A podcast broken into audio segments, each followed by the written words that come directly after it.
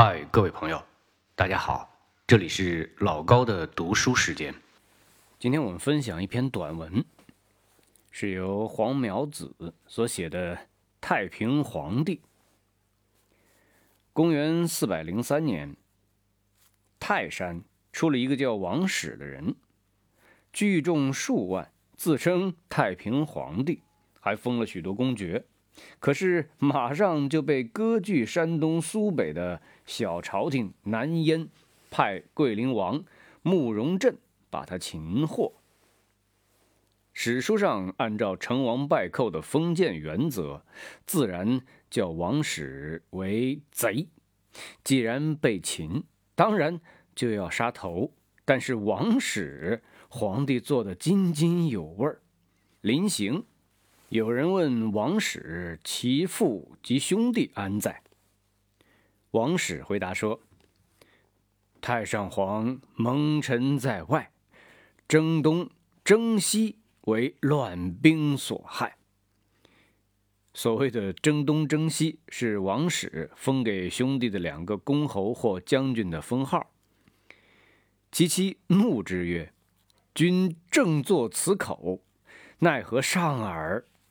史曰：“皇后不知，自古岂有不亡之国？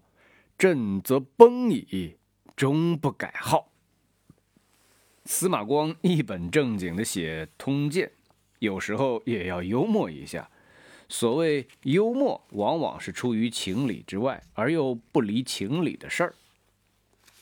贼王史死到临头，还是满口太上皇。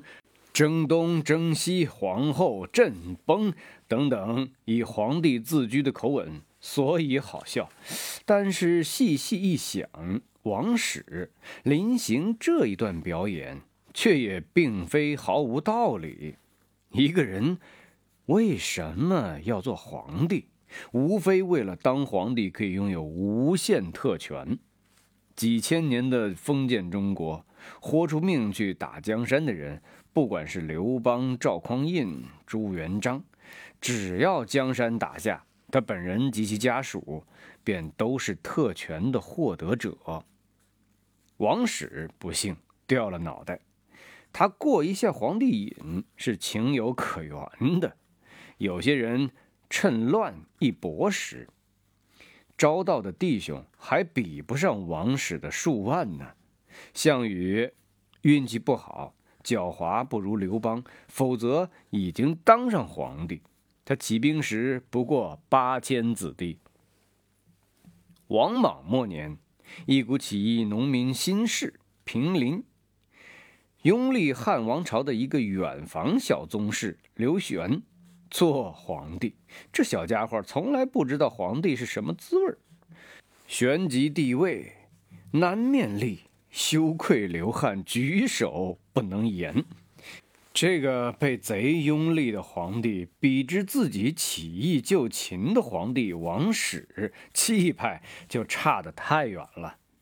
山西的梆子戏有句戏文：“有朝一日登龙殿，你坐朝来，我坐廷。”岂非大伙儿一起打江山者，理所当然的都坐江山吗？打江山时期，口称吊民伐罪、救民于水火等等，只彼时彼地的口号，一招全在手，人就变了。好的，今天我们的短文就欣赏到这儿，咱们下回再见。